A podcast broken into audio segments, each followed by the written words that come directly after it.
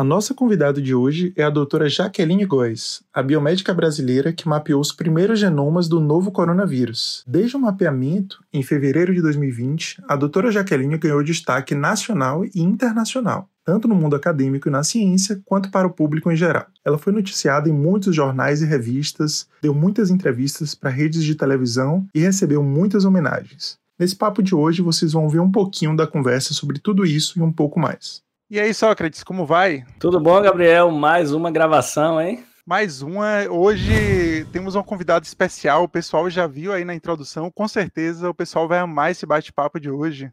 Eu sou suspeito para falar, viu? É alguém que eu tenho muito carinho, já que Talvez seja a uhum. pessoa que a gente mais citou aqui no podcast, acho que em todos os episódios, pelo Eu menos. Acho que teve... todos os episódios a gente falou dela um pouquinho, né? Foi, e, e, talvez uma das mais citadas aí nas notícias do Brasil também, pelo menos no, no último ano. Muito orgulho de Jaque, de ser contemporâneo, colega, amigo. Chama para a tela aí, Jaque. Vamos, Vamos chamar logo para a tela para a gente já começar nosso podcast, que eu estou muito curioso e fiquei muito empolgado quando, eu, quando ela aceitou o nosso convite. Então, vou colocar logo na tela. Oi! Seja bem-vinda, Jaque. Obrigado Obrigada. por aceitar o convite. Muito obrigado mesmo. Como eu falei, eu sou suspeito para falar. Sabe que você foi uma das primeiras convidadas da gente, da lista. A gente, quando a gente estava no projeto ainda do, do podcast, primeiro nome, Jaque. É, e aí, isso foi mais ou menos ali em outubro do, do ano passado. Mas aí eu falei com, com Sócrates: Sócrates, vamos segurar um pouquinho Jaque, porque eu sei que ela está com muita coisa muita demanda, muita. E aí, eu já tinha chamado você para o simpósio, eu estava já envergonhado. Não, vamos segurar um pouquinho já. Porque, mas que bom que, que você pôde participar aqui com a gente hoje. Muito feliz. Sempre um prazer, Gabi, participar. É, eu sempre falo isso, mas não é, não é da boca para fora, não. Eu gosto muito de participar dos eventos, dos, dos, projetos que são relacionados com os meus amigos, principalmente, e aqueles de Salvador, porque me faz sentir um pouquinho em casa, né? Eu que estou tão longe, é sempre, é sempre bom. Verdade. E, e, é uma felicidade ela estar tá com a gente aqui hoje, Gabriel, porque para a gente concorrer com CNN, Globo, não sei o que, é super difícil, né? Difícil concorrer com a Globo. Nós estamos um podcast ainda no início, e aí para concorrer com as entrevistas que ela estava dando para todos os veículos de comunicação, realmente. Mas vocês estão no início e vão longe, viu? Sem dúvidas. Tá sendo muito bacana. Aí eu falei pro Gabi que eu tô acompanhando, eu fico vendo, às vezes, ou, ou ouço só, ou às vezes coloco no YouTube para poder ver o vídeo também. É sempre muito legal, dou muita risada. E é um momento realmente de descontração. Eu acho que a cara do podcast é, é de trazer esse momento em que você fala de coisas importantes, de coisas sérias, e ao mesmo tempo você consegue é, distrair, é muito bom. Sabe que, e você falou, aproveitando para puxar o gancho né, do, dos podcasts, você deu muita entrevista, e aí no período eu acompanho muitos podcasts, inclusive os maiores do Brasil, né? A gente também cita eles aqui. O, o, tem um que é o nome é Flow Podcast, e tem outros, e todos eu faço parte dos grupos, e aí dos grupos que envolvem eles, tem um no Telegram do Flow, e aí todo dia eu disparava lá, chamem Jaque, chamem Jaque. eu não sei se eles chegaram a tentar entrar em contato com você do ano passado. Talvez eles tenham tentado, mas como eu estava numa rotina muito, muito, muito, pesada de laboratório, porque acho que o problema maior é quando você tem que se dividir entre o laboratório, porque você não tem como deixar de fazer, e as outras coisas que são relacionadas com divulgação científica, participação de podcast, de entrevista, de uma série de outras coisas. E, e quando você não está no laboratório é outra história, né? Você às vezes está fazendo um trabalho ali de bioinformático, aí e é algo que você pode deixar rodando do lado e, e conseguir dar uma entrevista aqui, participar de algum programa ali. Mas no laboratório é muito difícil, muito. É, até porque o pessoal trabalhando às vezes passa, eu vi que você deu algumas entrevistas de lá, né? Mas ainda assim é, é concorrido ali, o pessoal circulando e, e, até as demandas mesmo, né? De, de experimento, de Exato. teste. É, a galera que não conhece a rotina de um pesquisador acha que tem muito glamour. Uhum. Só que, na verdade, não tem glamour assim quando a gente está trabalhando, não, né? É um trabalho pesado e bem complicado. E é. você está onde agora exatamente, Jaqueline? Eu estou em Londres, né? Vim para a Inglaterra como parte do projeto de doutorado, ou perdão, de pós-doc, eu querendo voltar no tempo. eu estive aqui no doutorado e agora estou no pós-doc, então eu voltei para cá já era uma perspectiva muito antes dessa história da Covid-19, então a ideia mesmo já era passar um tempo aqui, e, e agora isso se concretizou, porque também outras demandas foram surgindo, outras coisas para analisar, e está sendo muito bacana a experiência.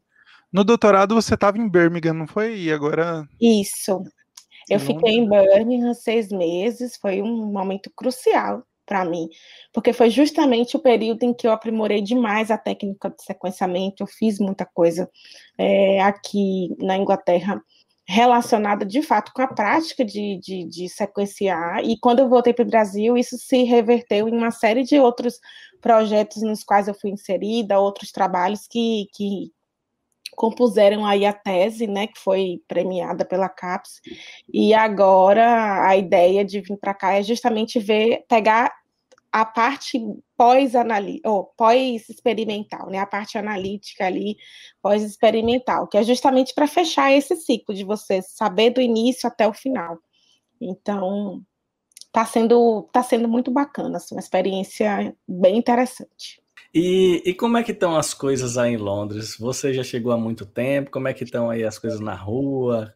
Como é que é a chegada em Londres?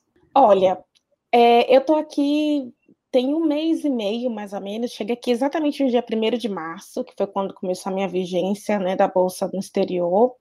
É, fiz um período de quarentena, porque foi obrigatório para quem vem dos países que eles consideram países da lista vermelha, né, no qual o Brasil, na qual o Brasil está inserido. Então, eles exigem que você faça uma quarentena obrigatória, e essa quarentena tem que ser num hotel especificado pelo, pelo governo britânico. Então, eu fiquei 10 dias nesse, nesse hotel e, e você não é permitido sair, tem uma possibilidade de sair do quarto para fazer uma atividade física, para tomar um ar e para poder dar uma esparecida na mente, mas de modo geral, você tem que ficar os 10 dias dentro do hotel e eles têm todo um sistema de trazer alimentação até o quarto e verificar se você está precisando de alguma coisa. Então, eles dão esse suporte e você é obrigado a fazer dois testes, um no segundo dia e um no oitavo dia. Então, dando os dois negativos, significa que você não é uma ameaça para a população britânica e você está liberado. Você tomou a vacina, já que não? Eu tomei a vacina no Brasil, tomei as duas doses da Coronavac em São Paulo, então, a primeira dose em janeiro e a segunda em fevereiro, um pouco antes de vir para cá. E, e, então, assim, quando eu vim para cá, eu já estava vacinada, mas mesmo assim eles não abrem nenhum tipo de exceção. De exceção. Mas, e aí, mais predominante aí, eles estão usando a da Pfizer, não é? Se eu não me engano. Aqui eles usam muito a da AstraZeneca, porque foi desenvolvida em parceria com a Universidade de Oxford, mas eles também têm usado da Pfizer. E atualmente, neste momento, a gente tem 61% da população acima de 18 anos, 18 Caramba, anos vacinada, pelo tá menos na primeira dose. Então, está é, bem acelerado, né? A Inglaterra hoje como o segundo país dessa lista aí de, de de países que têm é, vacinado bastante a população. Né? É, obviamente que a gente nem compara a população da Inglaterra com a população do Brasil, né? que são é, em proporções diferentes, mas é, eles estão levando muito a sério. Eles levam muito a sério isso aqui. Eles têm todo um sistema de rastreamento dos contatos. Então, se alguém é, dentro do entorno em que você mora ou que você transita testa positivo, eles têm como rastrear e mandar informações, então a gente tem aplicativos onde eu não tenho feito isso porque eu não tenho saído, né? Eu ainda sou, ainda estou com a mentalidade bem do Brasil, assim, que eu só saio por estritamente necessário e próximo aqui, aqui de casa, então eu vou no mercado, no máximo faço uma caminhada pelo quarteirão mas é, eles têm todo esse sistema de, de, de rastrear né, esses contatos. E estava fechado até o finalzinho do mês passado, e agora eles estão gradativamente abrindo, né? Então, estava em lockdown, quando eu cheguei, estava em lockdown, e agora eles estão gradativamente abrindo, então abriram as escolas para ali a faixa, a faixa etária mais infantil, aos poucos eles estão abrindo comércio, é, bibliotecas e outros espaços em que as Os pessoas pontos podem... turísticos estão pontos por horário, turísticos, né? é, agora com agendamento, então a gente, assim, eles estão seguindo um, um, uma forma de, de tentar, inclusive, rastrear quem está passeando, por onde está, ou quem está frequentando determinados lugares. É, eu acho que é uma forma interessante de você realmente. Uma, uma coisa que eu fiquei curioso recentemente, o marido da Rainha Elizabeth morreu, né? E eles se comovem muito, né? Com toda. A gente até conversou sobre isso no dia, se eu não me engano, aqui no podcast. Como foi aí? Essa, isso já é uma curiosidade, porque aqui, apesar de tudo, a mídia mostrou, mas não mostrou tanto assim em relação a, a como eles se comoveram e etc. Pois é. Gabi, eu vou confessar para você que eu, eu não sou a melhor pessoa para falar sobre isso. Primeiro, porque eu não assisto TV, né? Eu não tenho TV em casa, não assisto, então você, de certa forma, acaba tendo que fazer uma busca ativa pelas notícias. É, eu acho que houve sim uma comoção. Eu, eu vi algumas notícias sobre é, as homenagens que eles fazem póstumas, né, a, a, ao indivíduo da, da é, realeza que morre. E, e, ontem, se não me engano, foi o sepultamento de fato, né? Foi o, o funeral. Então, assim, existe todo um, um, um cerimonial para que isso aconteça. Eles são, eu acho que assim, eu acho que eles são muito bons nessa questão do cerimonial, né? Seja para casamento, seja para nascimento, seja é, para seja para o funeral. Então, eu acho que, de certa forma, existe uma comoção, de fato, das pessoas em relação à nobreza aqui na Inglaterra. É, eu soube de muita gente que foi até o Palácio de Buckingham deixar algumas homenagens no dia seguinte, aliás, no dia que ele faleceu, porque é, pelo menos a comunicação oficial disse que ele faleceu pela manhã, então naquele mesmo dia as pessoas já estavam indo levar algumas flores e deixavam ali naquela, na, no gradil ali, né, no Palácio sim, de Buckingham, e as pessoas todas vestidas de preto, demonstrando respeito e luto. Então, eu acho que eu não sei se comoveu tanto como outras mortes, né? A gente sabe que a morte, da, por exemplo, Sim, da princesa Diana outra, teve outra proporção, também por conta da história toda aqui envolvida, mas eu acho que existe sim. Eu acho que o, o povo aqui, por mais que tenha críticas, né, à monarquia, eles ainda têm essa esse carinho, é. eu diria, essa reverência pelas, pelas questões é, da monarquia. A gente falou isso porque na, no dia que a gente. da morte dele, ou a gente estava conversando com uma biomédica que mora na Holanda. E aí a gente, Sócrates perguntou da monarquia de lá, e ela falou que eles nem, assim, têm um certo, sabem um pouquinho, mas é totalmente diferente daí da... É bem diferente. Da e como é que tá o frio aí já? Que tá, tá muito frio? Agora Ainda já não está tá mais. Passando, né? Agora já está passando. Quando eu cheguei, estava um pouco mais frio. Mesmo assim, eu vi relatos do pessoal que levou a gente para o hotel, né, comentando que estava mais frio duas semanas antes, que tinha nevado e, enfim, teve é, temperatura negativa. Sabe Quando foi o lugar que eu achei que eu senti mais frio? Mais foi frio? porque assim, eu peguei, na verdade, eu peguei temperaturas mais baixas quando eu estava na França, neve e tal, mas eu achei mais frio em, em, em Londres, não sei porquê, não sei se você teve essa sensação também em relação aos outros países. Eu achei aqui mais, eu não sei se foi mais frio, eu acho que eu senti mais frio na, quando eu estive aqui em 2017, ah, também é, porque naquele é. ano é, foi. Eu peguei dezembro e o iníciozinho de janeiro, então realmente assim, eu peguei o, o, auge, não pode dizer que foi o auge, mas depois eu voltei em fevereiro e aí peguei realmente o auge do, do inverno. Então eu senti mais frio naquela época.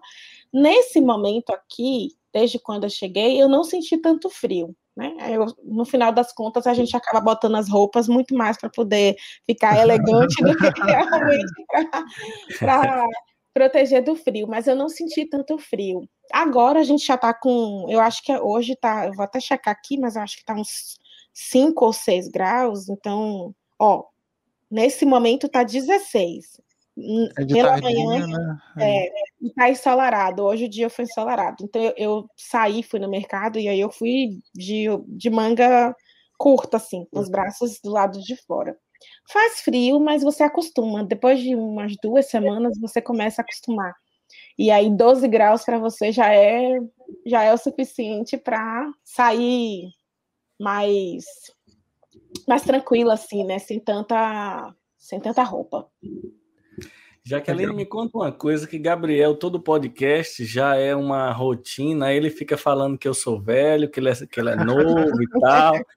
E ele comentou aqui no início do podcast que ele estudou, foi mais ou menos contemporâneo de você. Você se formou em biomedicina aqui em Salvador, né? Quando foi assim? Você se formou? Eu me formei em 2012 pela Escola Baiana de Medicina e Saúde Pública, a GAP também de lá da Baiana, e. É... Dois anos depois. Você formou dois eu, anos depois? Dois anos depois, é. Ah, aí... ainda bem, porque ele disse que o mais novo que tem biomédico do Brasil é ele. já passou isso aí, já passou, é. já Mas o Gabi era bem novinho mesmo, quando, quando eu estava saindo da faculdade. Eu lembro que a gente se encontrava muito também na Fiocruz, né, Gabi? Verdade. E, e era aquela carinha de novinho. E como foi que você fez assim? Acabou de se formar e foi para a USP de São Paulo. Como é que foi esse momento? Como é que você conseguiu chegar na USP, na sua equipe? Como foi esse contato? Porque tem muito estudante que assiste o nosso podcast e alguns estão perto de formar, já vai batendo aquele desespero, o que é que eu faço quando eu me formo? E é sempre bom a gente contar a nossa experiência até para para mostrar que não é tão simples e não é tão, como é que diz? Às vezes a gente consegue ir para grandes grupos simplesmente por um e-mail, por uma conversa. Cada um já contou um pouquinho dessa história aqui. Como é que foi o seu caso? Bom, eu formei em 2012, só que eu já tinha muito envolvimento com a ciência. Então, eu já fazia iniciação científica na Fiocruz desde o meu terceiro semestre. E essa é uma ideia que eu defendo muito, Sócrates, porque eu acho que quanto mais cedo você se envolve com a ciência, é, mais tranquilo, eu não vou chamar tranquilo, mas assim, mais fluido é mais fluida é a transição de um lugar para o outro, né? De, de uma etapa para outra. Então, eu fazia iniciação científica na Fiocruz, no LASP, é, desde 2009. Então, assim, no meu terceiro semestre de faculdade, eu comecei a fazer iniciação científica, fiquei dois anos e meio, quase três anos lá, é, participei de dois projetos diferentes e quando eu graduei, eu já tinha uma proposta do meu orientador para poder fazer o mestrado. E, inclusive, antes mesmo de formar, eu já tinha prestado a, a seleção para o mestrado. Então, assim, obviamente, você tem todo um preparo, né, para poder participar de uma seleção de mestrado, não é uma coisa que acontece assim do nada. Então, você tem que pensar no projeto, você tem que reunir uma documentação, você se inscreve. Então, tudo isso foi acontecendo ali no finalzinho da iniciação científica. E quando eu é, colegial, eu realmente já estava nesse processo de fazer a, a, prova, de fazer as entrevistas, e fui aprovada no mestrado de biotecnologia, né? na verdade o nome é enorme, Biotecnologia em Saúde e Medicina Investigativa, que é um programa da Fiocruz, e fui aprovada em primeiro lugar na, naquela, naquela época, então, assim, foi muito bom essa questão da, da colocação, porque isso também te garante, ou pelo menos até bolsa, pouco tempo né? era assim, te garantia a bolsa, então eu tive é. bolsa, e então, assim, a bolsa é a nossa remuneração, né? A gente não tem carteira assinada, a gente não, não é considerado um trabalhador, mas a bolsa é o que paga o nosso, o nosso o envolvimento e que dá o sustento. E foi desse jeito comigo também. E aí, o, o Luiz, que era o meu orientador, ele tinha colaborações com o pessoal de Ribeirão Preto, né? Então, com a Faculdade de, de, Medicina de Ribeirão Preto e com a Fundação Hemocentro. Então, inicialmente, eu fui para Ribeirão Preto seis meses depois de ter começado o mestrado, para passar um mês, que era basicamente para aprender uma técnica depois voltar para Salvador só que a coisa foi tão boa que eu acabei ficando três meses em Ribeirão, então o pessoal conseguiu é, uma bolsa para mim lá também, assim, para me ajudar com as despesas, de, porque naquela época eu tinha que pagar aluguel, alimentação, transporte, enfim, sobreviver completamente numa cidade nova. E eu contei, obviamente, com a ajuda dos meus pais para isso, né? Não fui, não foi é, única exclusivamente com, com a bolsa que deu para fazer tudo isso, mas eu fiquei três meses lá. voltei para Salvador para prestar uma série de disciplinas, né, cursar uma série de disciplinas, porque o mestrado eu acho que é pesado para quem nunca fez nada assim. O mestrado é muito pesado porque é quando você faz todas as disciplinas é, pela primeira vez. Né? Então, eu passei cerca de uns seis a sete meses em Salvador. Depois tive a oportunidade de voltar para Ribeirão de novo, e aí eu fiquei nesse ping-pong. Assim, eu acho que eu devo ter ido para Ribeirão umas três ou quatro vezes. E o meu mestrado foi então feito dessa forma. Durante, aí já para o finalzinho do mestrado, eu descobri que eu estava com uma, uma condição de saúde que precisava de, de cirurgia, então eu pedi uma licença de saúde, fiquei seis meses afastada para poder fazer a cirurgia, então fiz a cirurgia, todo aquele processo de recuperação, e aí depois quando eu voltei, eu também já aproveitei para defender, porque eu já estava um pouquinho atrasada, né? Já me sentia super atrasada, apesar de eu ser bem jovem. E aí, então, quando eu retornei, eu, eu já retornei para defender, defendi no final de 2014, e já tinha também proposta para fazer doutorado. Então, é muito bacana quando você está num grupo de pesquisa, que você vai se desenvolvendo e existe um, um, um incentivo para você continuar. Então, eu lembro que quando eu defendi o, do, o mestrado, eu já tinha projeto de doutorado sendo encaminhado para prestar a seleção para o doutorado de novo.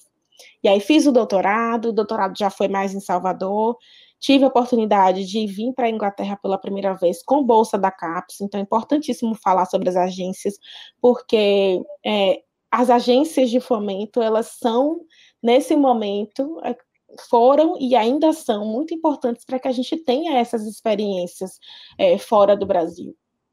Então, eu vim como bolsista de doutorado sanduíche pela CAPES, passei seis meses é, aqui no laboratório do professor Nick, que foi também junto com aquele processo todo do, do sequenciamento do vírus Zika. Então, eu conheci o professor Nick no projeto no Brasil, e quando eu vim para cá, na verdade, foi ter conhecido ele nesse projeto que permitiu que eu viesse para o laboratório dele.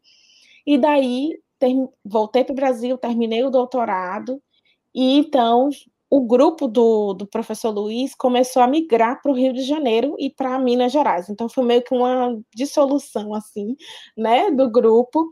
E eu tinha essa uma dessas duas opções, ir para Minas Gerais ou para o Rio de Janeiro.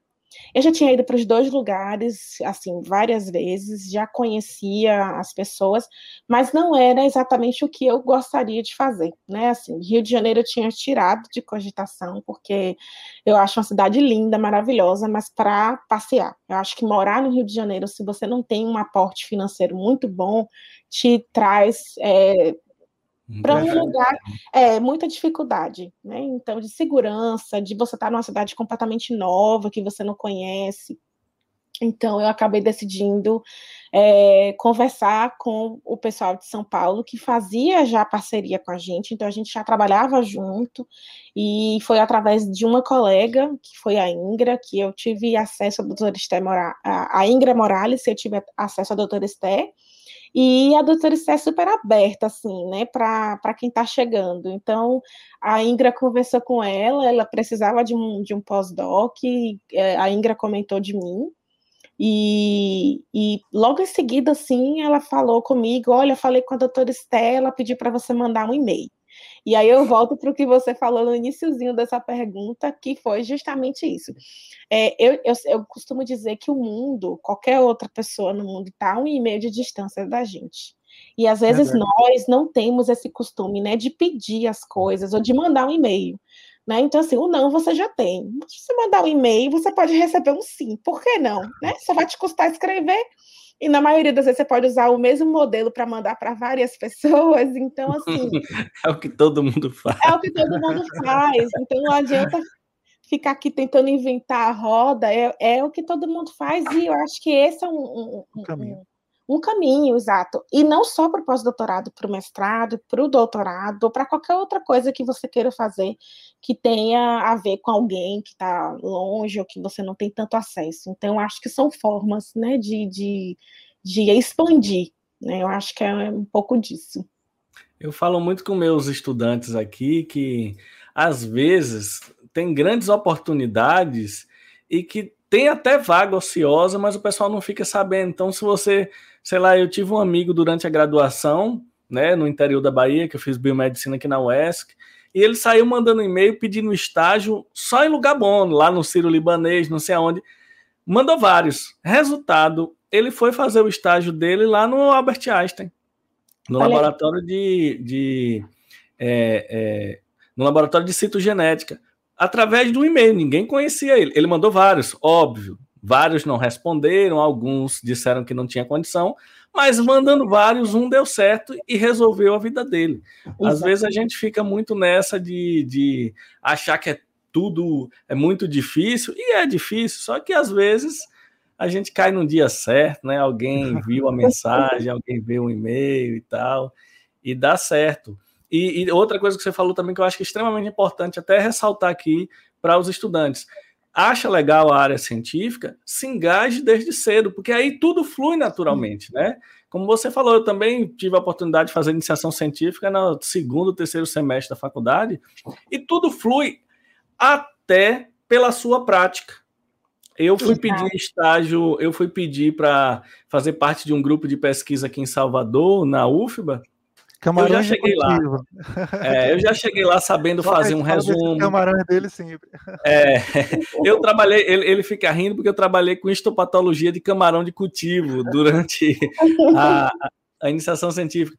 Mas isso me deu um conhecimento de escrever resumo para trabalho, de escrever relatório. Quando eu cheguei para falar com o grupo, foi muito mais fácil. A professora falou: Você quer fazer um projeto? Eu disse: Quero. Eu quero implantar infecção viral. Eu falei, professor, posso escrever? Ela pode. Poucos dias depois eu cheguei com um projeto escrito. Óbvio que foi corrigido, mas assim, é só para mostrar que esses TCCs que a gente, que é professor, fica enchendo o saco dos alunos, isso dá um conhecimento que pode facilitar bastante a vida no pós, né? Com Ainda certeza. bem que você está reforçando isso aqui, e eu vou mandar os alunos todos assistirem essa, esse podcast para eles verem, né? Essa proatividade, eu acho que é tudo realmente. E eu acho que o principal que, que já que fala, né, mostrando esse caminho dela, que muitas vezes o aluno vê o, o professor, o pesquisador no auge ou no andamento do auge da carreira e não, não vê muitas vezes que a maioria deles começou muito cedo, tem muita proatividade, como já que falou, o caminho não é, não é fácil, muitos percalços, né, muito estudo envolvido, muito estudo prévio, até chegar numa situação mais estável. Eu acho que a gente até aborda isso aqui às vezes, né? Que o imediatismo às vezes tem sido mais frequente no, nos alunos, então é muito importante essa história para entender todo o processo e, e, enfim, e por aí vai. E, e Jaqueline é, é, mais uma pesquisadora que a gente entrevista aqui. A gente conversou com Cleito, que é biomédico baiano, está lá em, em Boston. A gente conversou com Sabino, que também está nos Estados Unidos. Agora a gente está conversando com você, que também é biomédica baiana aí já com um projeto de, né, vários projetos de pesquisa importantes, está agora em Londres, e todo mundo começou do mesmo jeito, é impressionante. Todo mundo começou sem grana, todo mundo começou com dificuldade, fazendo iniciação científica, fazendo mestrado. Você comentou do mestrado, eu concordo plenamente. O meu mestrado foi muito mais difícil do que o doutorado, porque no mestrado, é onde você sai de uma realidade de assistir aula e fazer prova, né? E fazer iniciação científica para isso virar a coisa mais importante. O projeto de pesquisa vira a coisa mais importante e você ainda tem um monte de aula, um monte de coisa, você não é mais estudante, né? Oficialmente é. você não é mais estudante, a família já começa. E aí, formou, né? E aí, vai trabalhar, esse negócio de pesquisa.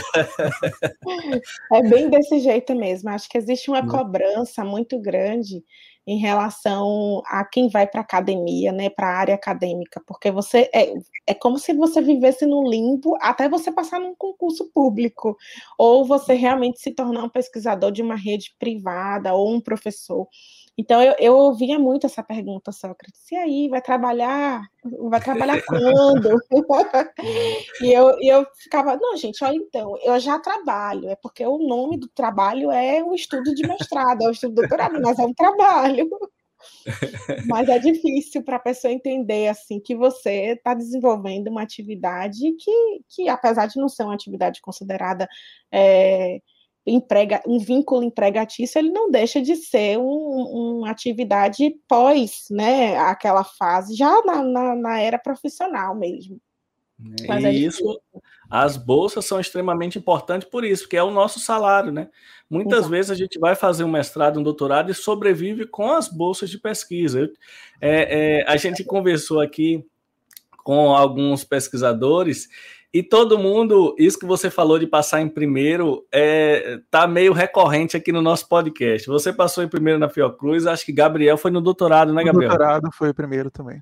Eu passei em primeiro na UFM, imunologia. Cleito, quando falou com a gente, passou em primeiro em Ribeirão Preto, porque muita, muita gente daqui vai para Ribeirão Preto, né? Lá na USP de Ribeirão, realmente é uma universidade que recebe muita gente de fora, manda muito pesquisador aí para o mundo todo.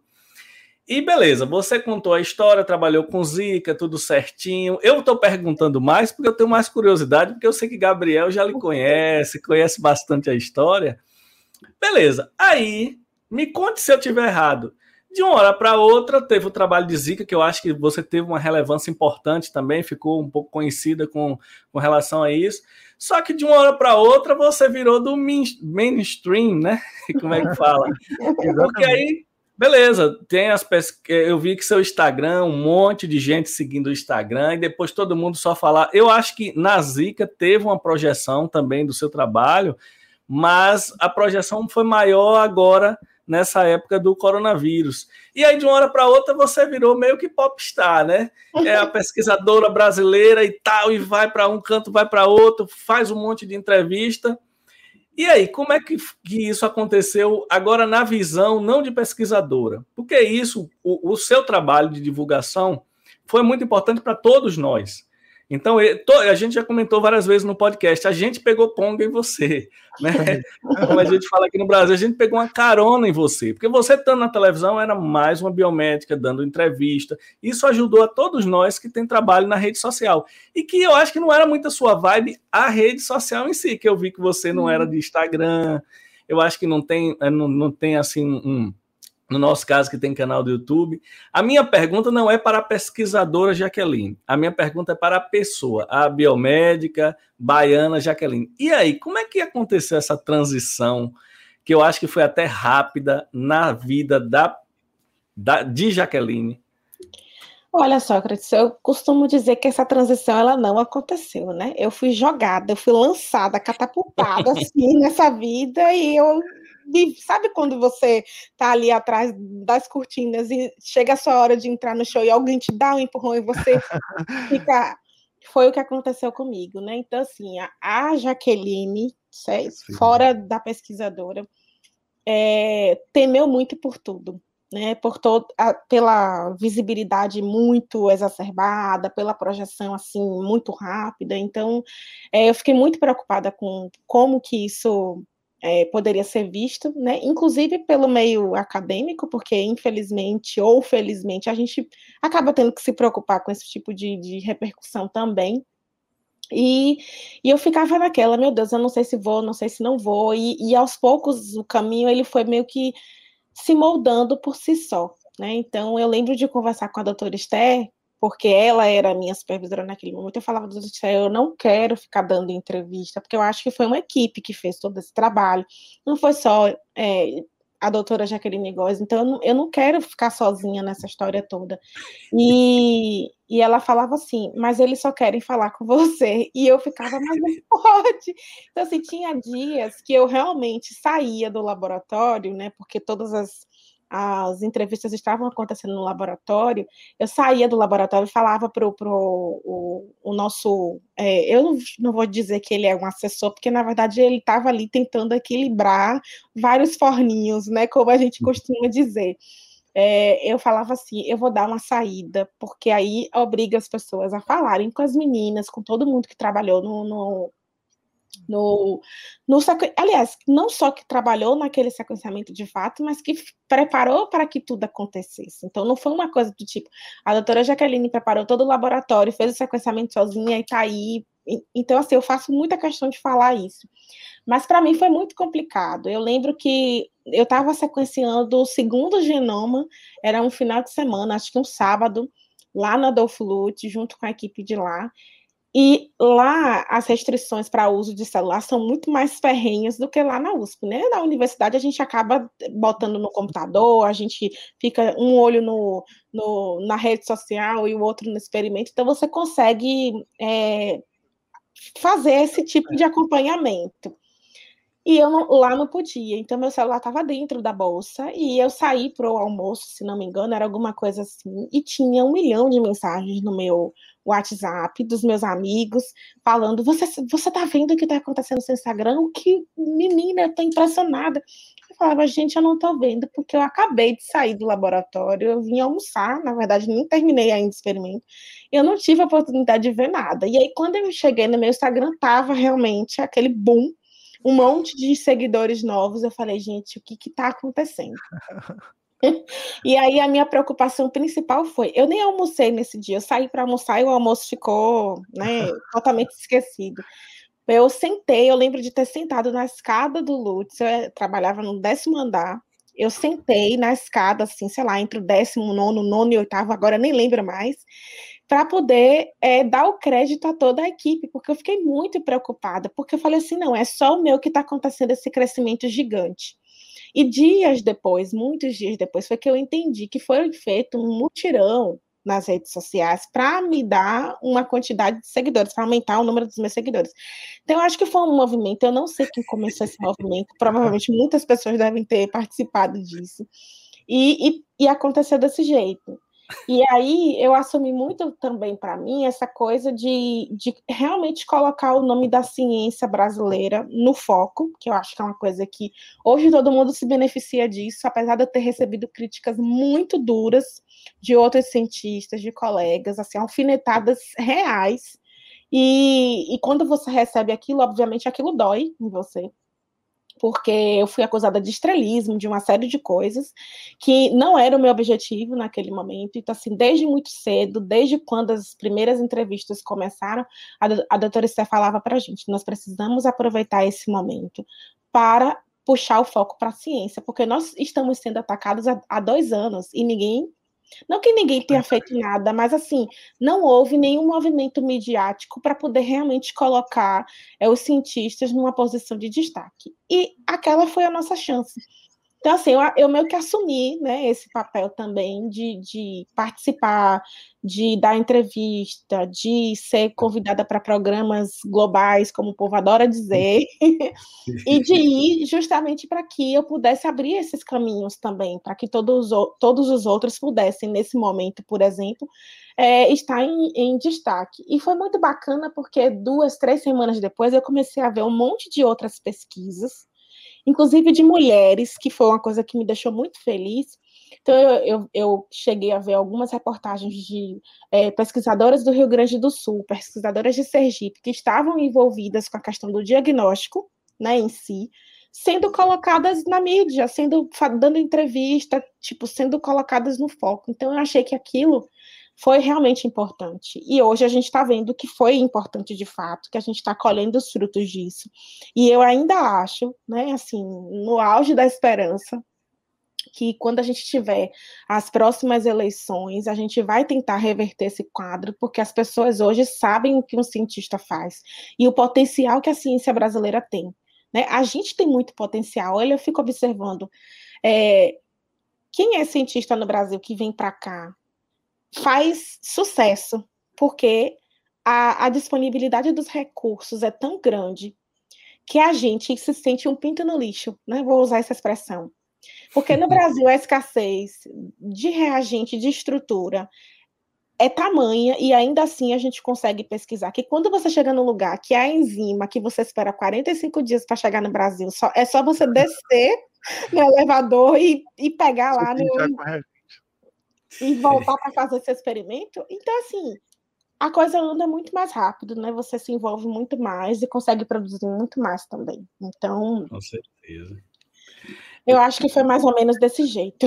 É, sabe que, só complementando isso que Sócrates falou, acho que isso é, é, é bem importante. É, é, natural, né? Eu acho que as pessoas sempre vão ter ressalvas, mas acho que realmente foi totalmente positiva, já que sua, sua projeção não só, acho que para a biomedicina foi acho que acima da, do que a projeção para a ciência, porque a biomedicina, ela agora, todas as reportagens vem lá escrito biomédico, biomédica, então isso foi inegável para a ciência também, mas eu acho que, pensando nessa, nessa pergunta que Sócrates tinha feito, especificamente da pessoa, o que é difícil da, da, da, gente lidar, né? Eu suponho que, não sei nem se você já conseguiu interpretar tudo isso, mas isso acontece na história, porque, por exemplo, a gente sabe que, assim, todos os pontos-chave da história tiveram muitas colaborações, mas inevitavelmente tem um, uma pessoa que é o que entra para o nome.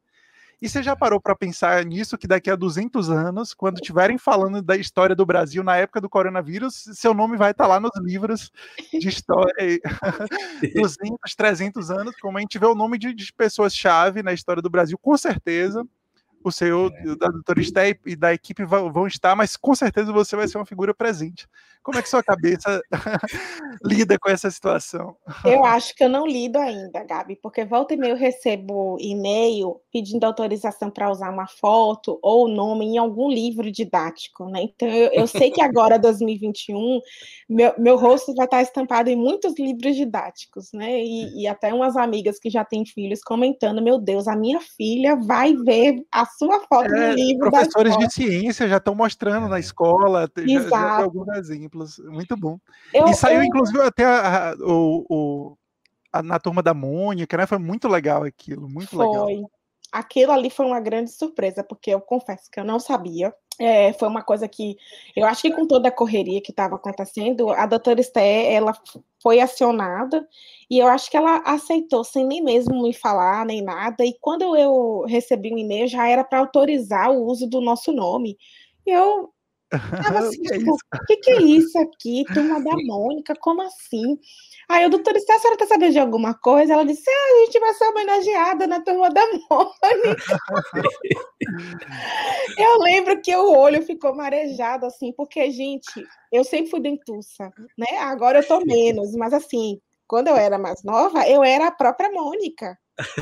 E o meu apelido, as pessoas faziam bullying comigo dizendo que eu era Mônica, porque eu era dentuça.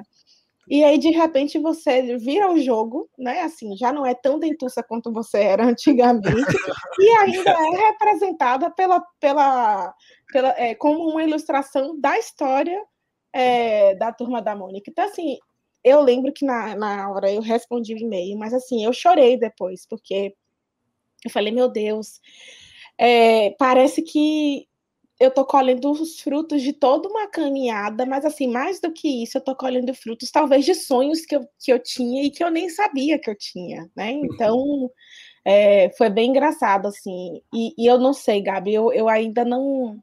Acho não, que não, não, não, não, até pra, pra, gente, né, que, que tem uma relação próxima com você, é muito legal. Cada vez que eu vejo, eu lembro no dia que, que saiu lá, eu tava na televisão vendo alguma coisa, quando eu vejo lá o anúncio do, do Conversa com Bial, que ia ser com você. Aí na minha hora eu tiro foto, mando, mando para todo mundo. Eu tô no, no mercado, aí tem lá a foto. tinha o Lisol para comprar, vou comprar, comprei alguns de, de Jaque na foto do, do Lisol. Então, é, para a gente já é um orgulho enorme, imagino que, que para você seja ainda mais. E... e vem cá, e teve fã já na, na rua que parou você para tirar foto. Eu imagino que. Já teve. No início da pandemia, quando eu não tinha decretado ainda o lockdown, as pessoas não usavam máscara nem nada, é, eu fui reconhecida por algumas pessoas na rua. Eu fiquei um pouco assustada com aquilo, né? Porque realmente não era uma coisa que eu estava esperando. E, mas assim, foi super tranquilo, as pessoas pararam para agradecer, para dizer que tinham ficado super felizes. E aí eu comecei a observar que normalmente eram pessoas negras, mulheres, que se sentiam representadas. E aí vem uhum. também essa outra questão da minha grande projeção, que eu acho que as pessoas talvez não é todo mundo que entende, é que talvez a minha projeção também tenha acontecido muito porque eu evoco um monte de minorias que foram extremamente atacadas há três anos, né, na época em Sim. que a gente estava passando por aquele período eleitoral e, e, todo mundo falava sobre isso, né? Então, assim, mulher, negra, nordestina, e, e, figurando como cientista, que é uma coisa que não passa pelo imaginário, ou pelo menos não passava pelo imaginário das pessoas, que uma mulher poderia ser uma cientista de destaque, que uma mulher negra, que uma mulher nordestina poderia assumir essa posição. Então, eu acho que, não que não tenham outras mulheres, obviamente tem inúmeras aí, a gente conhece muito bem, né? A gente que está aí na Bahia sabe que tem bastante, mas é, eu acho que isso deu aquela. abriu o panorama do que, é, do que é um cientista, mas também abriu um panorama de que, olha, eu, mulher negra, ou eu, menina negra, periférica, de Salvador, do Nordeste ou de qualquer outro lugar do Brasil, posso sim ser uma cientista. Não é só aquele cara branco, de meia idade, com os cabelinhos já ficando grisalhos, que é o. E geralmente médico, né? Porque só que na entrevista médico. na televisão é médico, como verdade. se o resto não existisse. Não existisse, é verdade. Então. O, Jaqueline, e, e, e, eu, eu vi as suas entrevistas no início, e, e você sempre preocupado, não, gente, eu sou da, de uma equipe, não sou eu. Mas quando a mídia encarna em uma pessoa, não tem jeito. É, você é. falou em meio mundo de entrevista, é uma equipe, é uma equipe, mas sobrou foi para você fazer esse papel. E o que ressalva também a grandiosidade da sua orientadora porque tem orientador aí meio vaidoso que jamais deixaria uma estudante de pós-doc dar entrevistas na televisão. Isso só mostra a grandeza da sua orientadora que falou: não, fale, vocês aqui quem faz, já que a mídia quer falar com você, vá lá, fale.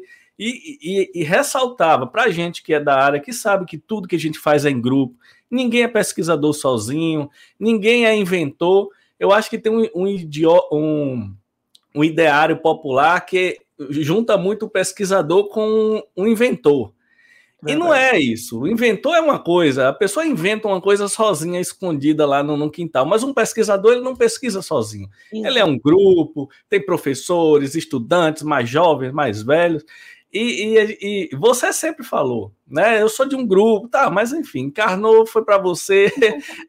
a sua orientadora teve uma grandiosidade que não é comum não é comum no meio não. da ciência é o chefe do laboratório deixar um estudante falar, né? Um estudante que eu falo de pós-graduação, um pesquisador, como, como é o seu caso. E ela deixou e você falou, e sempre você falava. Eu acho que chegou um tempo que até você meio que assumiu, disse: olha, tá bom, eu vou falar o que, que vocês querem, eu, sou eu a pesquisadora, e vai, vai. Isso, para a gente que assistiu de fora, ficou claro. Tipo assim, chegou um momento que você falou, poxa, eu tento falar que eu sou de uma equipe e nunca ninguém dá muito muito não rende esse assunto. Isso, então tá né? bom, tá bom, gente. Eu vou falar, sou eu, sou pesquisador, tá bom, vai. Ficou meio. Chega um momento. Pra gente, né? É, não, eu... Foi bem desse jeito. Desculpa, Gabi, acabei te, não, de interrompendo. É, foi bem desse jeito, Sócrates, porque é como você falou, né? E eu acho que aqui, obviamente, sem acusar ninguém, mas assim, eu trabalho com sequenciamento desde da, da epidemia de Zika. Né? Então, eu tenho trabalhos com chikungunya, tenho trabalhos com febre amarela, e, obviamente, é, que foram muito importantes. Até talvez Zika não tanto, porque quando a gente publicou o artigo já tinha passado um pouco a, aquele boom da epidemia. Mas eu acho que febre amarela, a gente teve um, uma atuação muito em cima do que da epidemia. Eu viajei para Minas Gerais, a gente que era o epicentro na época, junto com a equipe, ou seja, eu não fiz nada sozinha, mas toda a projeção, na verdade nem houve projeção, mas todas as é, é, divulgações, elas realmente acabavam ficando ali com, com o orientador, ficavam com as pessoas que estavam mais à frente. Eu acho que é, a Estela tem essa, essa grandeza mesmo. Ela tem, ela é uma pessoa tão eu não sei, eu tenho ela hoje como modelo, de fato, de pesquisador, porque eu sempre pensei muito no tipo de pesquisador que eu queria ser né? E principalmente um pesquisador que de fato impulsione os alunos, que realmente impulsione, não apenas que, ah, não, porque eu contribuo com a questão social e tudo, mas que assim, que coloque o aluno para frente. E ela é tão desse jeito que ano passado, metade do ano passado, ela já estava me perguntando o que era que eu queria fazer depois do pós-doutorado. Eu falei, mas a doutora ainda tem dois anos, ainda tem dois anos. Ela, não, mas a gente já tem que começar a pensar agora, porque se você quiser ser professora, a gente tem que começar a movimentar agora. Porque se você quiser continuar fazendo pesquisa, a gente tem que começar a pensar em projetos agora. Então, ela é esse tipo de, de orientador que não segura o aluno para si, se projeta ele. Então ela fala: meu objetivo aqui é, é moldar vocês para serem pesquisadores, mesmo que vocês continuem colaborando comigo. Eu quero que vocês tenham um grupo de pesquisa de vocês, que vocês façam as pesquisas, que, enfim. Então assim, foi um choque de realidade para mim, não vou mentir para vocês. foi um choque de realidade. E assim, eu, eu, eu, por muito tempo eu ficava tentando é, ter a aprovação dela para fazer as coisas. Então, até para participar da campanha da Lysol. Nossa, foi, olha, suei, porque assim, conversei com ela.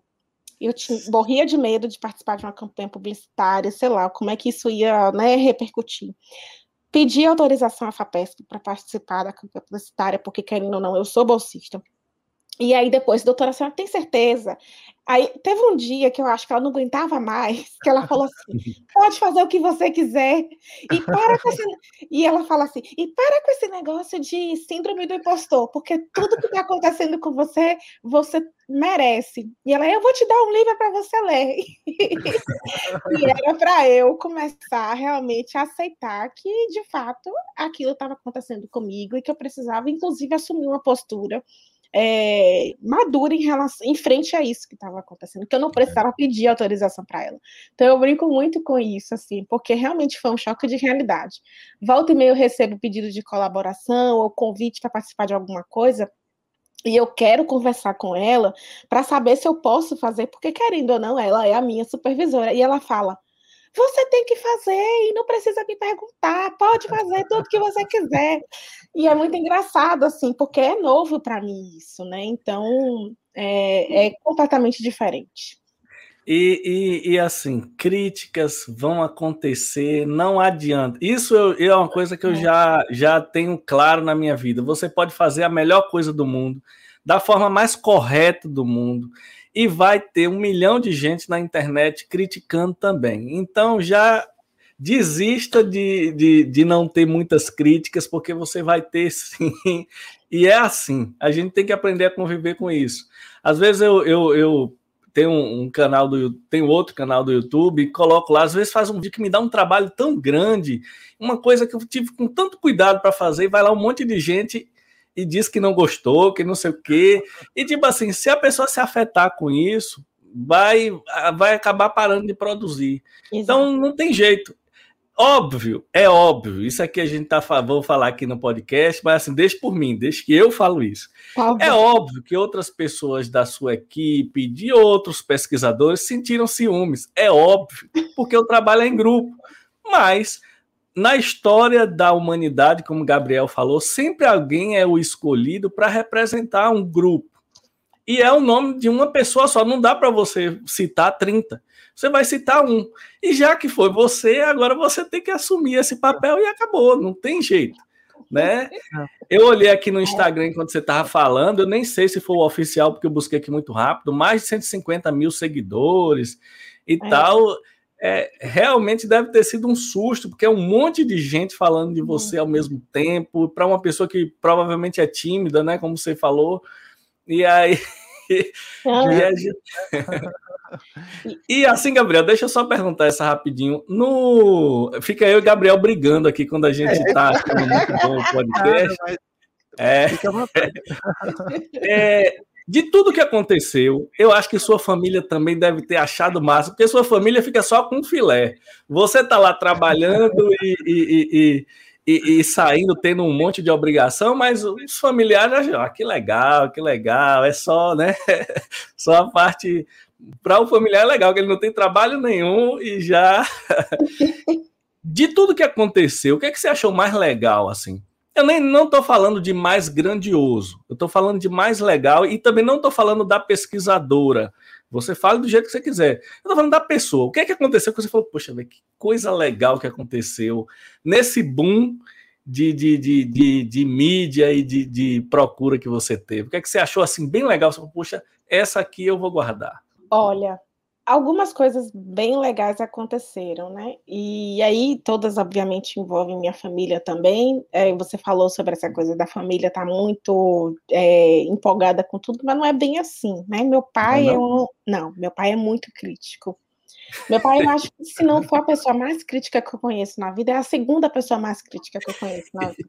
Porque ele me passou um mau sermão, assim, que na verdade era, um, era a tradução do cuidado. Né? Eu hoje entendo que foi tradução de cuidado. Mas, assim, pediu por tudo, que eu tomasse muito cuidado com o que eu fosse, com o que eu ia falar na mídia, para eu não ser alvo de, de perseguição política, de uma série de coisas. Então, assim, Todos os dias ele repete esse discurso para mim. Olha, muito cuidado. E ele analisa tudo que eu falo. Em todas as entrevistas que eu dou, ele analisa. E tem umas que ele fala assim: é, eu achei que você não, não soube responder muito bem essa.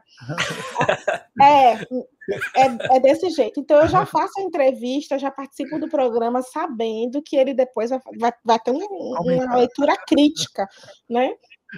E é engraçado. Mas isso, isso. é bom, sabia? É Porque alguém que não vai lhe agradar, é alguém que tem que lhe dizer a melhor, assim, a impressão de quem está do outro lado. É como você falou, isso é cuidado, puro cuidado. Exato, é puro cuidado. E, e, assim, teve alguns momentos que eu falei, eu nem vou dizer para meu pai que eu vou participar de tal coisa, porque eu já sei que vai vir as cacetadas em cima de mim, antes mesmo de eu fazer.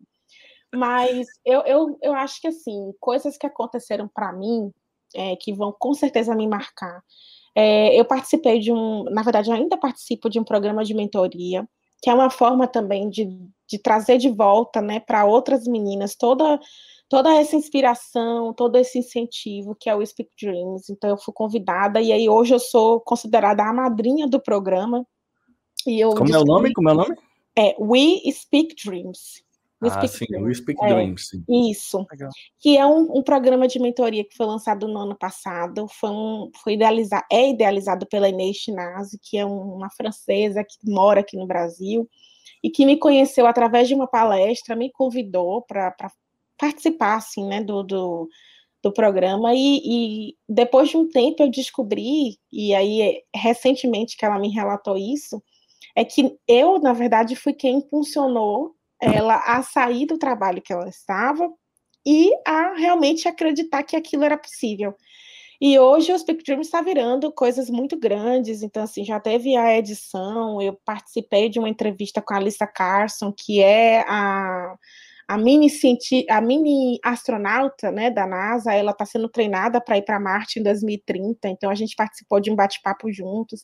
Então eu acho que isso foi uma das coisas que mais me marcou, que foi é, talvez tenha ressignificado mais agora, pelo fato de, de, eu saber que eu fui, talvez, a mola propulsora para que a Inês realmente acreditasse nessa, uhum. nesse projeto.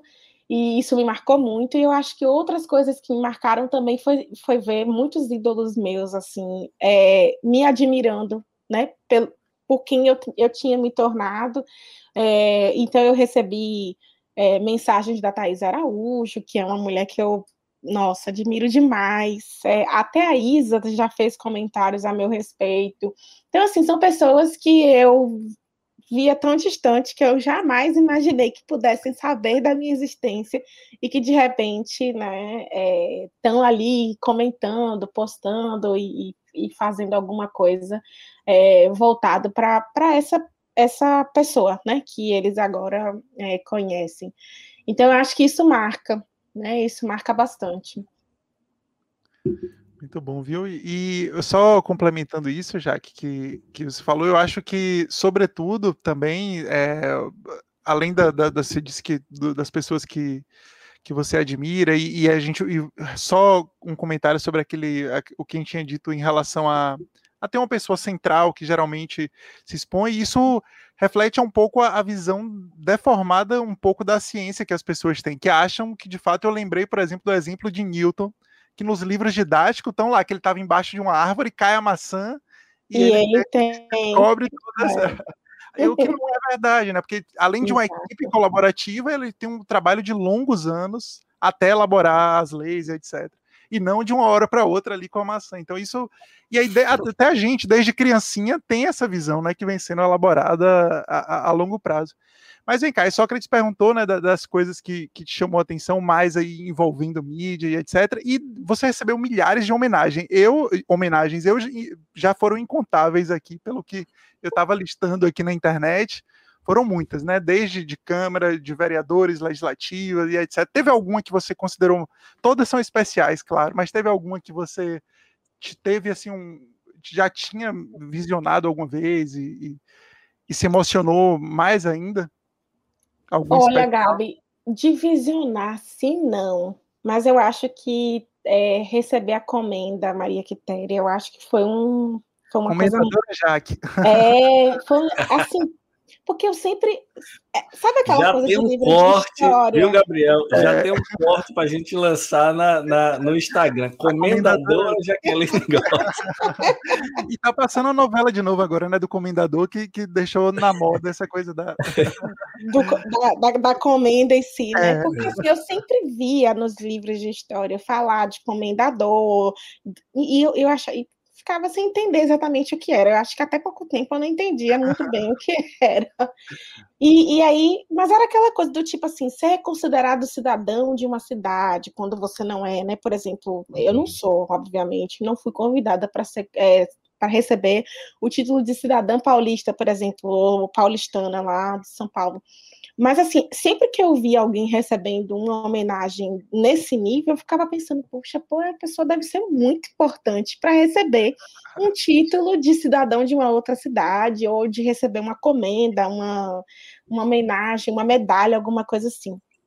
E, e, eu acho que ter recebido a comenda foi muito importante para mim. Apesar da cerimônia ter acontecido só agora em janeiro, que foi quando eu estive em Salvador, essa comenda ela me foi oferecida no ano passado, em maio do ano passado. Então é uma coisa, acho maio junho, talvez, agora não me recordo perfeitamente. Então é uma coisa que você fica realmente assim, né?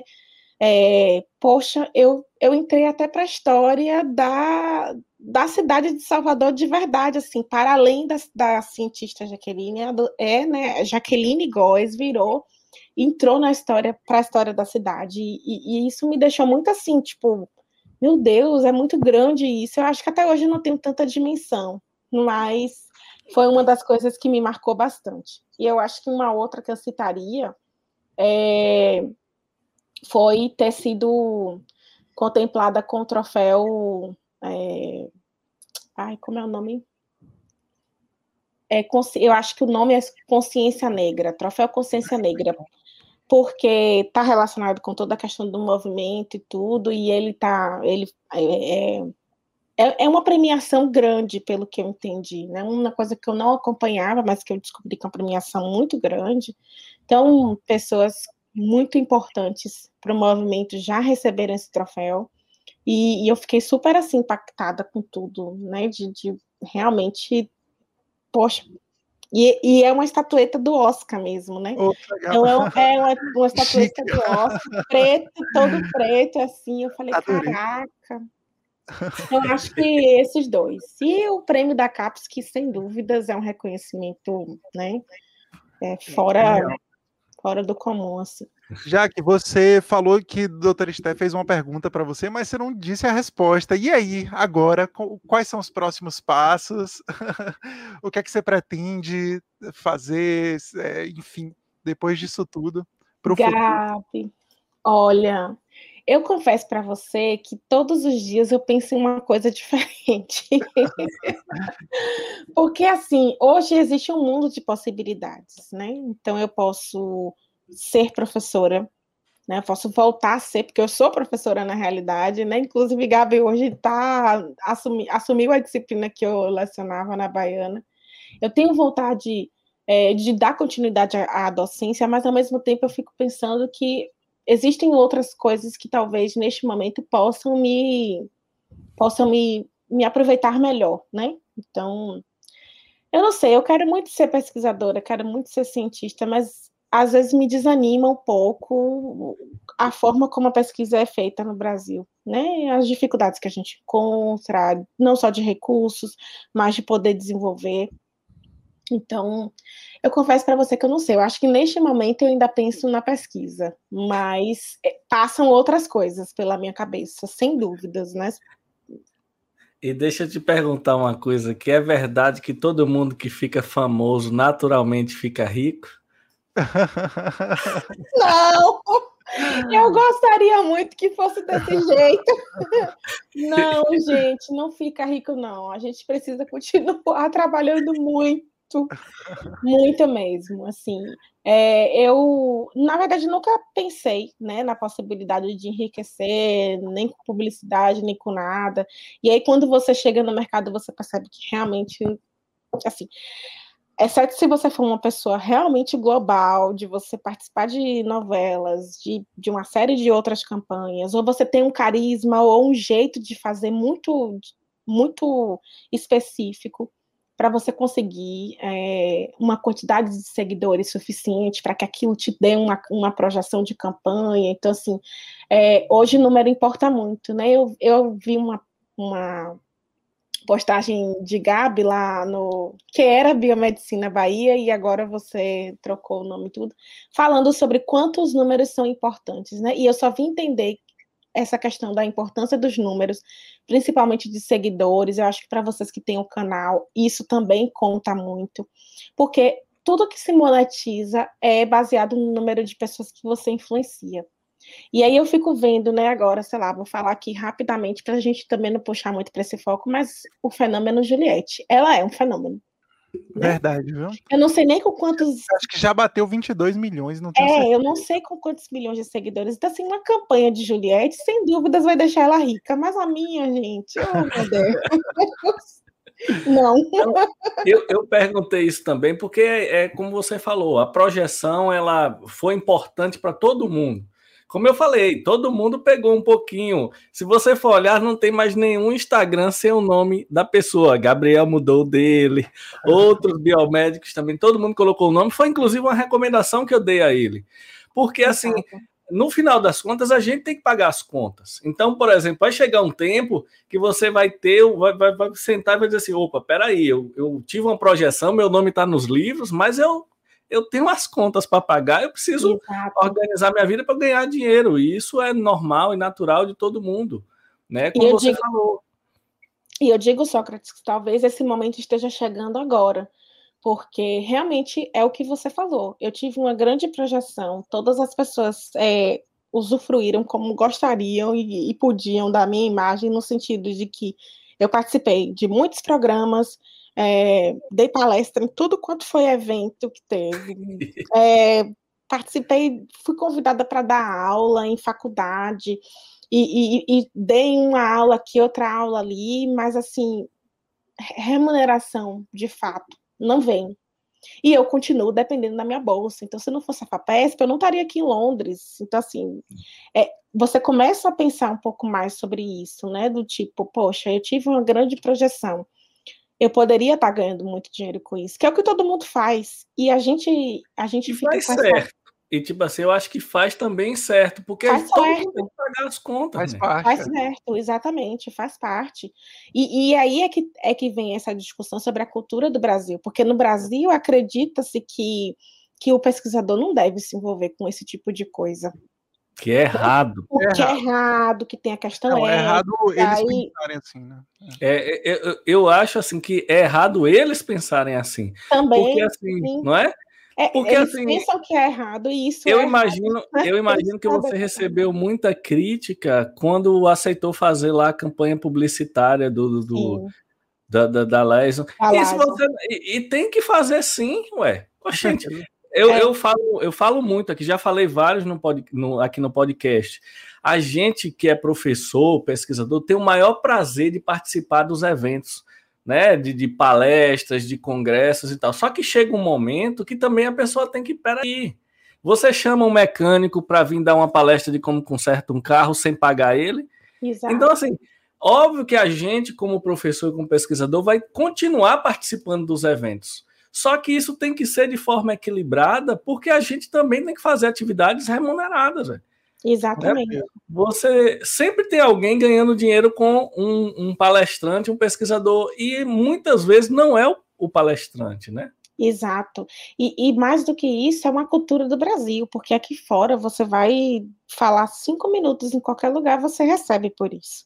E ontem eu conversava com um amigo sobre isso, que ele fala assim: é absurdo a forma como o Brasil entende que a ciência é e que os pesquisadores devem ser, porque requerem, exigem que o pesquisador tenha uma dedicação exclusiva, requer que o, que o pesquisador não se envolva com absolutamente mais nada.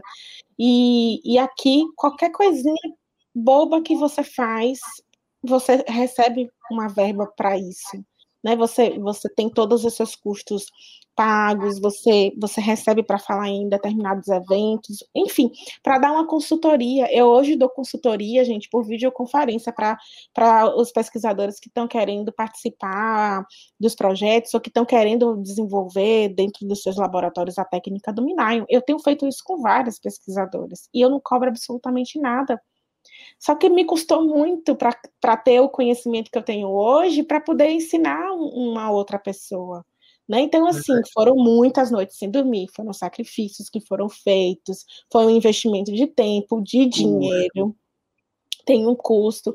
Então, é, a gente, eu conversava ontem com esse meu colega, esse meu amigo, e ele falava sobre isso, assim, que chega um momento que ou você rompe com esse pensamento colonial, né, porque não deixa de ser um pensamento colonialista, e você vai realmente seguir para poder ter um aporte financeiro, ou você não, não cresce, porque assim, eu acho que é muito fácil para quem é pesquisador e ganha seus 30 mil no mês, falar de um aluno de pós-graduação, de um doutorando, de um pós-doc, que está indo para a mídia, ou que está fazendo uma campanha publicitária, ou qualquer outro tipo de coisa, ou que está dando uma aula remunerada. Né? Então, assim, gente, é, é básico, a pessoa precisa sobreviver.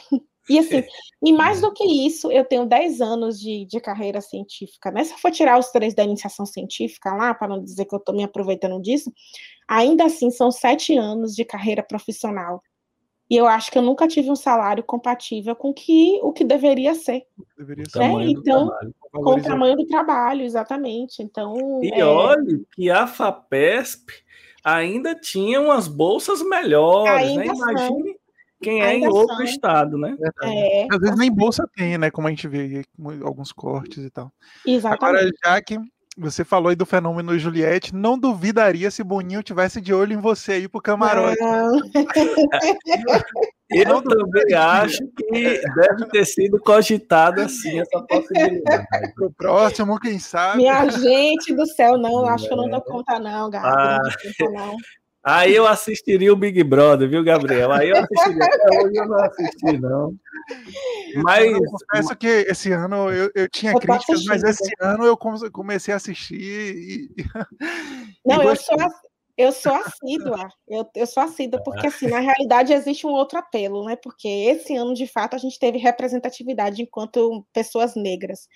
E aí você Verdade. tenta se engajar com aquilo, porque você sabe que tem pessoas ali, não deu muito certo, a gente sabe que as escolhas talvez não tenham sido as melhores, né?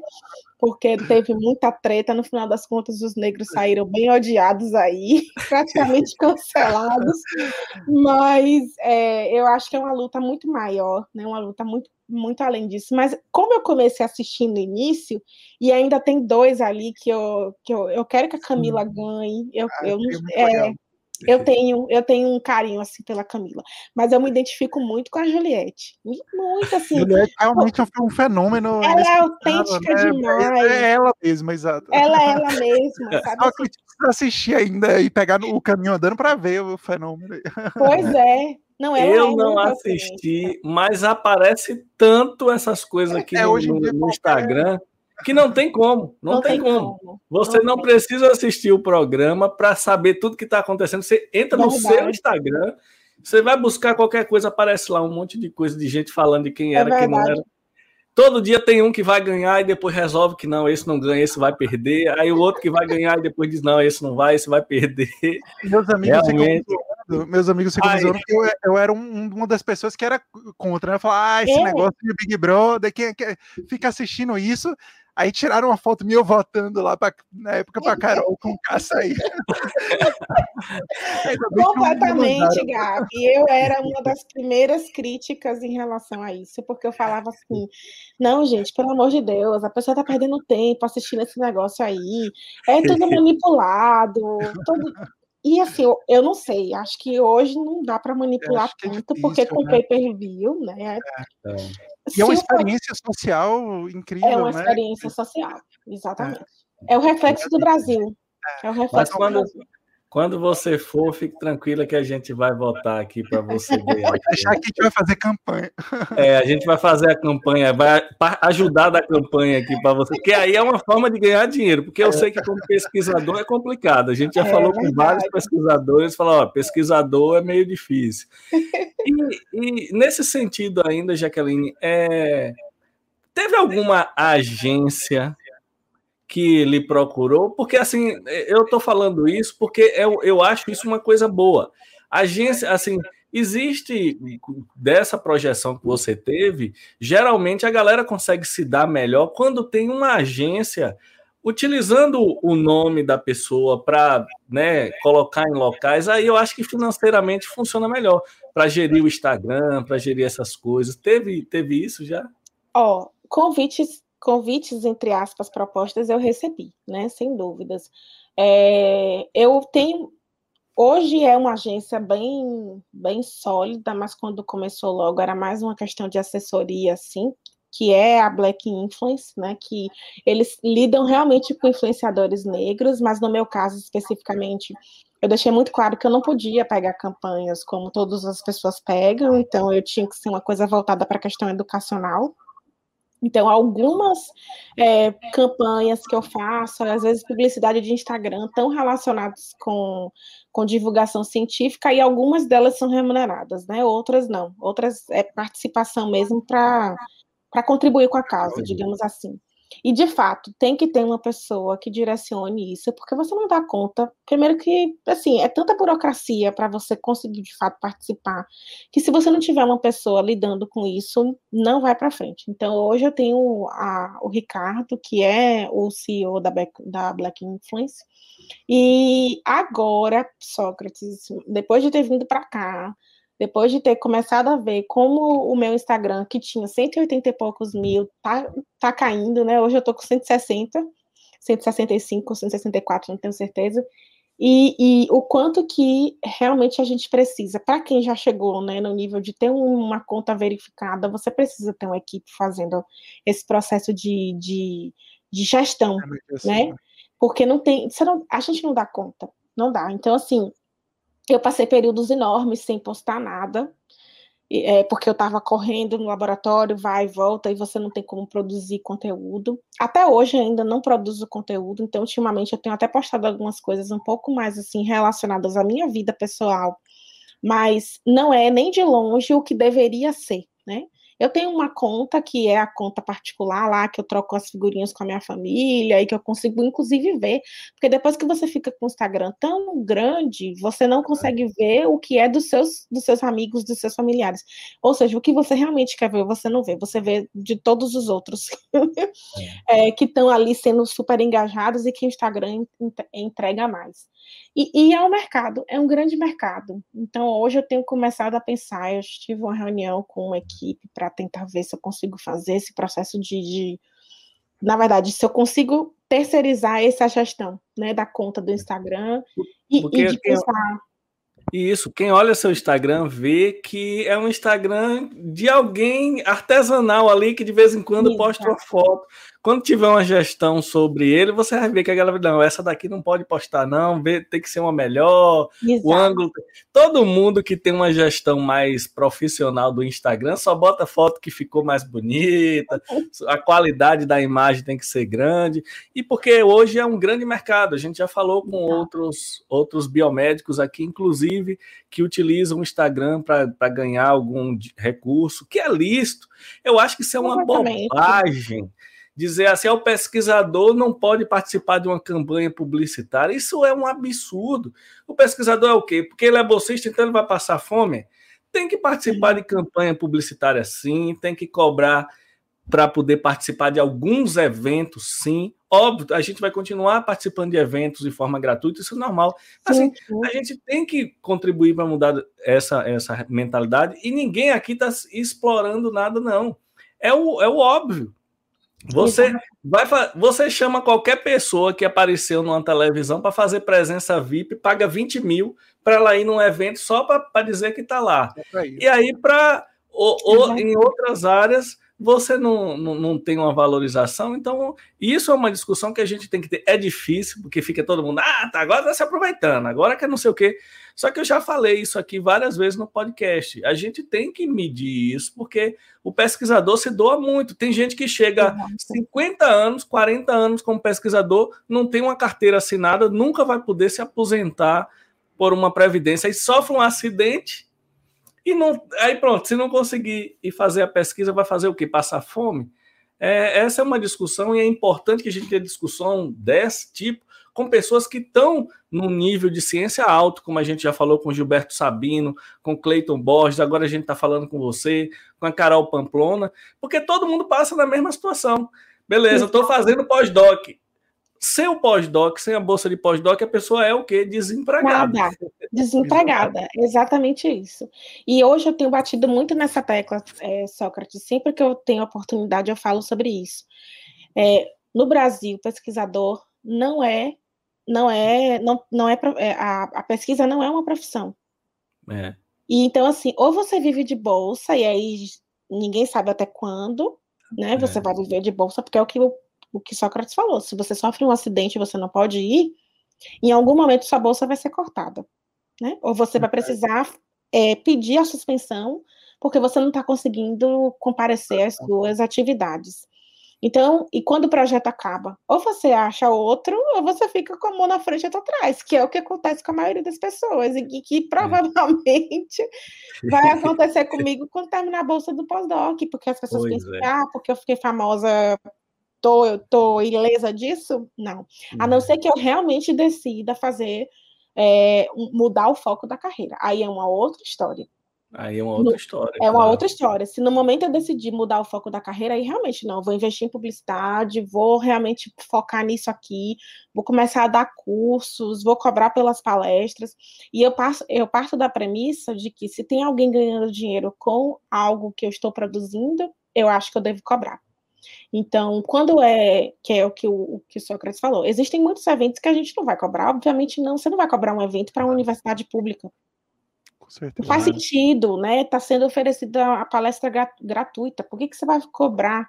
Então não faz sentido, mas tem muita empresa que convida pesquisadores para fazerem é, palestras e que a gente sabe que eles vão ganhar muito dinheiro com aquilo, né? Então é, eu acho que aos poucos eu estou começando a entender que hum, tá tudo bem, né? Tá tudo bem é, monetarizar esse meu sucesso, que não, é. não tô fazendo nada de errado. Mas no início eu fiquei muito preocupada com isso. Eu muito, imagino. Muito, muito. Imagina a preocupação, a... porque a gente. Aí, será que a FAPESP, você que é bolsista de FAPESP, será que a FAPESP permite? Será que não permite? Tudo isso o pesquisador ainda, ainda tem que e foi então, exatamente essa preocupação que eu tive. Então, assim, talvez eu tenha feito algo que quase ninguém faz, que é justamente pedir autorização, porque no, no, no nosso edital, é, nas regras da, da, Bolsa, lá tem a opção de você pedir autorização para atuar em atividades de divulgação científica, docência e tal.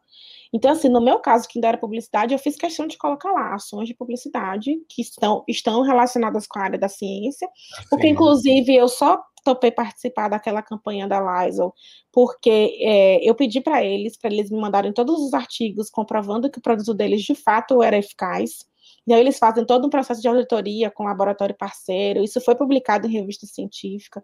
Então, assim, eu não teria participado se não fosse uma coisa que eu realmente confiasse é, pelo menos no processo, se eu não acreditasse naquele processo que foi, que foi feito ali. Então, eu Até acho que... nisso, o pesquisador é diferenciado, porque é. você acha que alguém tem essa preocupação que você teve? Não, não tem, não é. tem. Até nisso, tem que ter pesquisador nos jornais, participando de bancadas de jornal, como consultor de alguma informação, porque até qualidade do conteúdo melhora. A gente vê algumas capas de jornais, de, de, manchetes, que não tem nada a ver com o texto que está escrito depois. E às vezes eu nem vou considerar aqui a parte marqueteira disso. Eu vou considerar que às vezes a falta do conhecimento em como é produzido o conhecimento científico faz com que uma pessoa que não é da área realmente não consiga entender o, o, o principal daquela história, né? Exato. Então, eu acho que essa, essa, essa, é, como é que chama, essa projeção que você teve, ajudou até a ter mais isso. A gente tem o, o, Jornal da Cultura mesmo, que é gravado em São Paulo, sempre tem ali alguém da área, né? Geralmente é médico, que tem que também mudar um pouco disso, né? Mudar Parece que só quem faz ciência no Brasil é médico. Tem alguns até que nem fazem e são danados de estar tá aparecendo na televisão. Mas, é. assim, é importante a gente mostrar o cientista participando de eventos que não seja só de ciência falando com o povão, é, com, com a mídia, na mídia de massa, para poder trazer uma visão diferente. Eu, eu, eu, lá no meu canal, de vez em quando, eu boto uma pergunta e eu vou responder. Aí eu sempre falo, depende, pronto. Aí os comentários, ó, tomam uma pancada. Você fala, fale logo de verdade. Qual é o cientista que tem certeza de que, pelo amor de Deus? Verdade. Nenhum cientista tem certeza de nada. A gente trabalha com dados estatísticos, tem lá a probabilidade. Quando dá 95% de certeza, tá ótimo. Tá é uma ótimo. maravilha. Você é. sabe disso. Trabalha com genética, deu 95% de certeza, a gente já levanta a mão para o céu, porque é muito difícil isso. Imagine o, a verdade absoluta, só quem fala é quem não sabe o que está falando. Né? Exato. Quando você bota um, um, pesquisador de verdade, nunca ele vai dizer isso é com certeza. Ele vai sempre dizer, ó, depende, do contexto, é assim, não é. Eu acho que essa, é, essa visibilidade, se não ajudar para financeiramente melhorar a vida dos pesquisadores, vai ajudar para pelo menos a gente conseguir ver o pesquisador participando mais de ações em massa. E a gente hoje fez um, um bate-papo com você que foi perguntando coisas que eu acho que naturalmente nas outras entrevistas a galera não perguntou, né? Eu, eu mesmo tomei o cuidado, eu assisti algumas entrevistas suas, falei, ah, não vou ficar repetindo, perguntando a mesma coisa, porque é. todo mundo já perguntou, quem quiser assiste lá num milhão de entrevistas que tem. Mas eu, eu, eu tinha uma dúvida técnica e eu queria aproveitar você para aqui claro. perguntar. Como é que a gente sabe que um, um, um microorganismo é considerado uma variante? qual é o, o ponto de corte e dizer, olha, com essa quantidade de alteração já é uma variante diferente, como a gente tem visto agora no coronavírus. Onde é que, qual é o ponto de corte, assim, é variante não é? Aí eu vou te dizer que também depende. Normal, né? O jogo virou, né? depende, né? O jogo virou. Por que que depende? Porque vai, é, isso vai muito de cada microorganismo. E eu acho que no caso do coronavírus, vamos, vamos. No caso pra, do coronavírus. melhorar. Uma coisa que eu acho que as pessoas. É, que ficou, talvez. É, é questão de terminologia, né?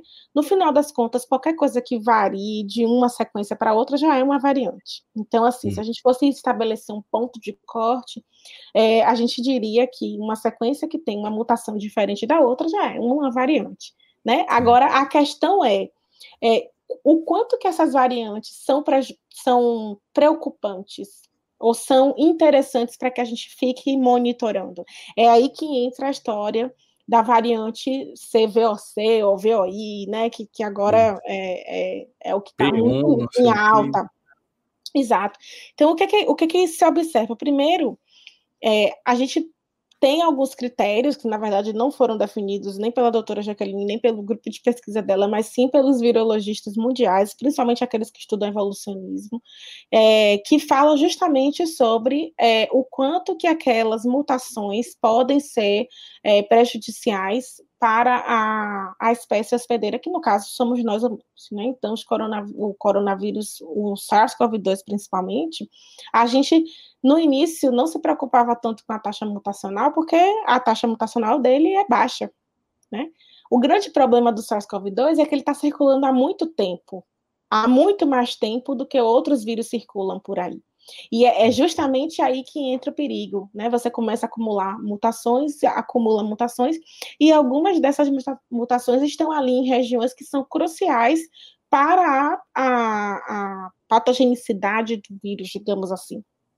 Então, eu, eu, diria que o limiar, ele, ele acontece se um conjunto de mutações encontradas em determinada é, cepa, determinada variante que está circulando em uma população, ela comece a apresentar um potencial para aumento do número de casos, ou aumento da gravidade, ou ela esteja relacionada com escape de imunidade.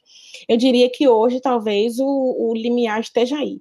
É, e aí a gente começa a ter variantes de interesse e variantes de preocupação. Né? As de interesse são aquelas que começam a apresentar algumas mutações e que a gente sabe que no futuro próximo, se ela acumular mais mutações naquelas regiões específicas, elas vão virar variantes de preocupação, que é o que a gente tem hoje, que é P1, é B.1.1.7, é B.1.351, que é da África do Sul e que agora a gente já tem P2, né, que não está tão grave quanto P1, mas também é uma variante de preocupação.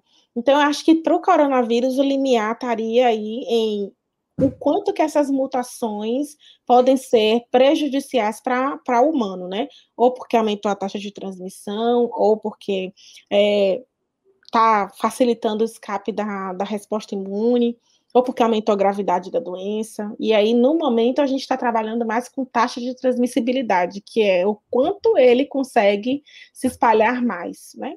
A P1 chegou, tem o quê? Pouco tempo, dois, três meses, já, já é mais que 50% dos casos no país praticamente inteiro.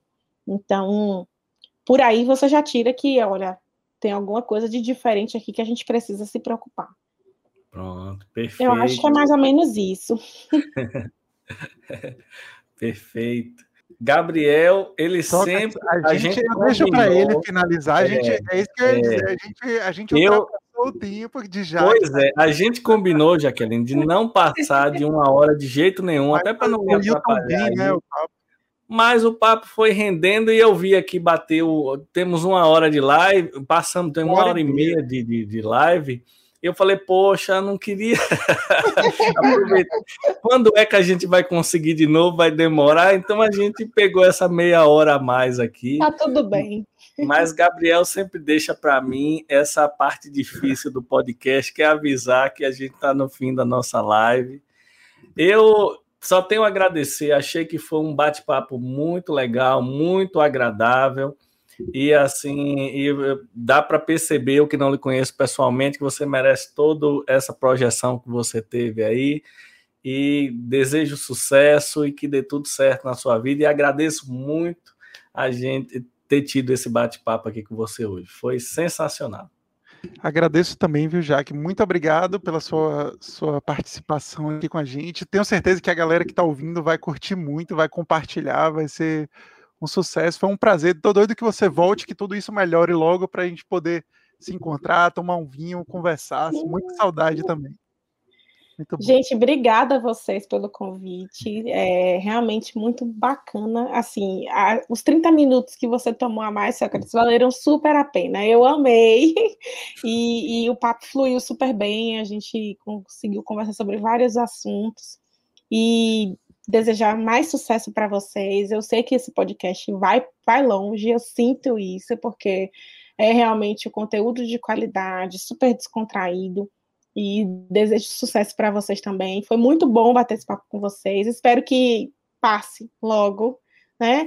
Eu hoje assisti, só para finalizar rapidinho, assisti hoje é, uma entrevista é, do Vecina falando sobre o novo boom, né, que a gente provavelmente vai ter aí com a aprovação da, da, da compra da, da, da vacina da Pfizer para o Brasil. E aí ele tem perspectivas de que se, tipo assim, se a gente continuar no nível que a gente está, em outubro, provavelmente a gente vai ter 80% da população vacinada, pelo menos com a primeira dose. Gente, isso é, é de brilhar os olhos, né? Porque eu estava me projetando já para 2023, assim, no, na pior das hipóteses, 2023.